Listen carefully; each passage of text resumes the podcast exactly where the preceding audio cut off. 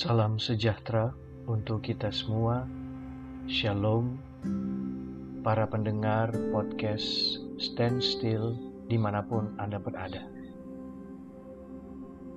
Kita tiba di dalam pembacaan buku Riwayat Yesus karya Ellen G. White. Bab 2 dengan judul Yesus dibawa ke Ka'bah.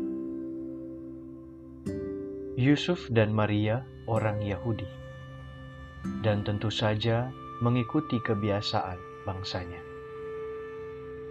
Waktu Yesus berusia enam minggu, mereka membawanya kepada Tuhan ke Ka'bah yang di Yerusalem.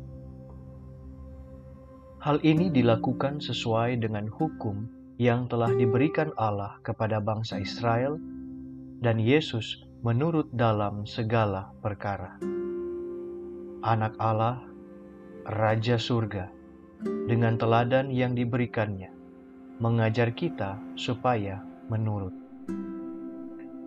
Hanya anak sulung saja yang dibawa untuk diserahkan ke Ka'bah. Upacara seperti ini mengingatkan kejadian yang sudah lampau. Waktu bangsa Israel diperhamba di Mesir, Tuhan mengutus Musa untuk membebaskan mereka. Ia menyuruh Musa menghadap Firaun, raja Mesir, dan berkata, "Beginilah firman Tuhan: Israel ialah anakku, anakku yang sulung. Sebab itu aku berfirman kepadamu, biarkanlah anakku itu pergi, supaya ia beribadah kepadaku. Tetapi jika engkau menolak membiarkannya pergi, maka aku akan membunuh anakmu, anakmu yang sulung. Keluaran 4 ayat 22 dan 23. Musa menyampaikan pesan ini kepada raja. Tetapi jawab Firaun ialah, Siapakah Tuhan itu yang harus kudengar firman-Nya untuk membiarkan orang Israel pergi? Keluaran 5 ayat 2 Itulah sebabnya Tuhan mendatangkan kutuk yang mengerikan kepada orang Mesir. Kutuk terakhir ialah terbunuhnya anak sulung setiap keluarga, mulai dari keluarga raja sampai orang yang terendah sekalipun di seluruh negeri itu. Tuhan mengatakan kepada Musa bahwa setiap keluarga bangsa Israel harus menyembelih seekor domba serta memercikan darah di ambang pintu rumah tinggal mereka. Inilah pertanda bahwa malaikat maut dapat melewatkan semua rumah orang Israel dan membinasakan hanya orang Mesir yang angkuh dan kejam. Darah Paskah ini bagi orang Yahudi menggambarkan darah Kristus. Pada waktu yang ditentukan Allah, akan memberikan anaknya yang dikasihinya, tersembeli seperti domba yang disembeli, supaya barang siapa yang percaya akan dia dapat diselamatkan dari kematian yang baka. Kristus disebut Paskah bagi kita. 1 Korintus 5 ayat 7. Dengan darahnya, melalui iman, kita ditebus. Efesus 1 ayat 7. Begitulah setiap keluarga bangsa Israel membawa anak sulung mereka ke Ka'bah. Mereka harus mengingat bagaimana anak-anak telah diselamatkan dari bela, dan bagaimana semua dapat diselamatkan dari dosa dan kematian yang kekal. Anak yang diserahkan ke Ka'bah dipangku imam dan dibawa ke mezbah. Dengan hikmat dipasrahkan kepada Allah. Setelah upacara itu selesai, anak itu dikembalikan kepada ibunya. Namanya ditulis di kertas gulungan atau di dalam buku yang berisi nama anak sulung orang Israel. Semua orang yang diselamatkan darah Kristus, namanya tertulis di dalam buku Al-Hayat. Yusuf dan Maria membawa Yesus kepada imam seperti yang diwajibkan oleh hukum.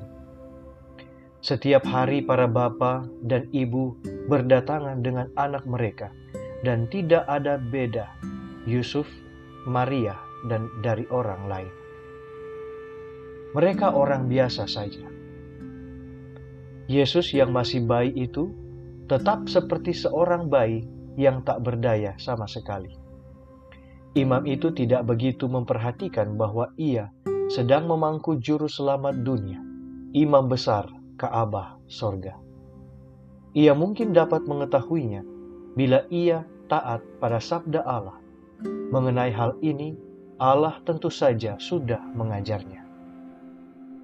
Pada ketika itu di Kaabah Allah terdapat dua orang hamba yang setia, namanya Simeon dan Hana.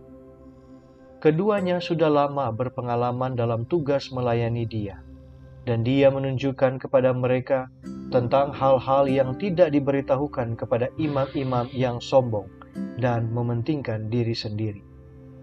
Kepada Simeon telah dijanjikan bahwa ia tidak akan mati sebelum melihat juru selamat.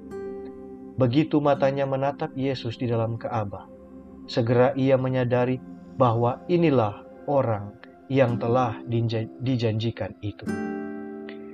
Di wajah Yesus tampak kelembutan, terang sorga.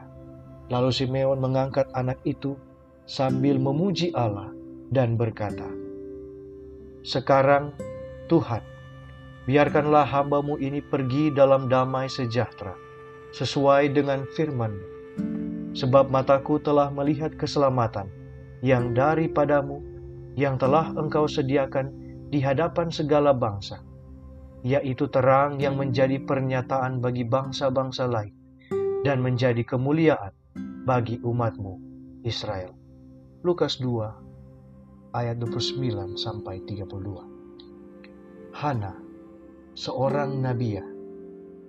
Datanglah ia ke situ dan mengucap syukur kepada Allah dan berbicara tentang anak itu kepada semua orang yang menantikan kelepasan untuk Yerusalem. Lukas 2 ayat 38 Allah memilih hambanya yang rendah hati menjadi saksi baginya. Sering orang yang terkemuka menurut dunia dilewatkan. Banyak seperti para imam dan penguasa orang Yahudi. Banyak orang yang ingin sekali memperoleh kehormatan bagi diri mereka sendiri tetapi tidak begitu memikirkan penghormatan dan pelayanan kepada Allah. Itulah makanya ia tidak memilih mereka untuk mengisahkan anugerah dan kasihnya kepada orang lain. Maria, ibu Yesus, memikir-mikirkan nubuatan Simeon. Waktu ia melihat anak di pangkuannya dan mengingat kembali apa yang pernah dikatakan para gembala Bethlehem, hatinya dipenuhi rasa syukur dan pengharapan yang cerah. Perkataan Simeon mengingatkan pikirannya atas nubuat Nabi Yesaya. Ia tahu bahwa perkataan yang mengagumkan ini mengenai Yesus. Di dalam Yesaya pasal 9 ayat 1 sampai 5 menyebutkan, Bangsa yang berjalan di dalam kegelapan telah melihat terang yang besar. Mereka yang diam di negeri kekelaman, atasnya terang telah bersinar. Sebab seorang anak telah lahir untuk kita, seorang putra telah diberikan untuk kita. Lambang pemerintahan ada di atas bahunya, dan namanya disebutkan orang, penasihat ajaib, Allah yang perkasa, Bapa yang kekal, Raja damai.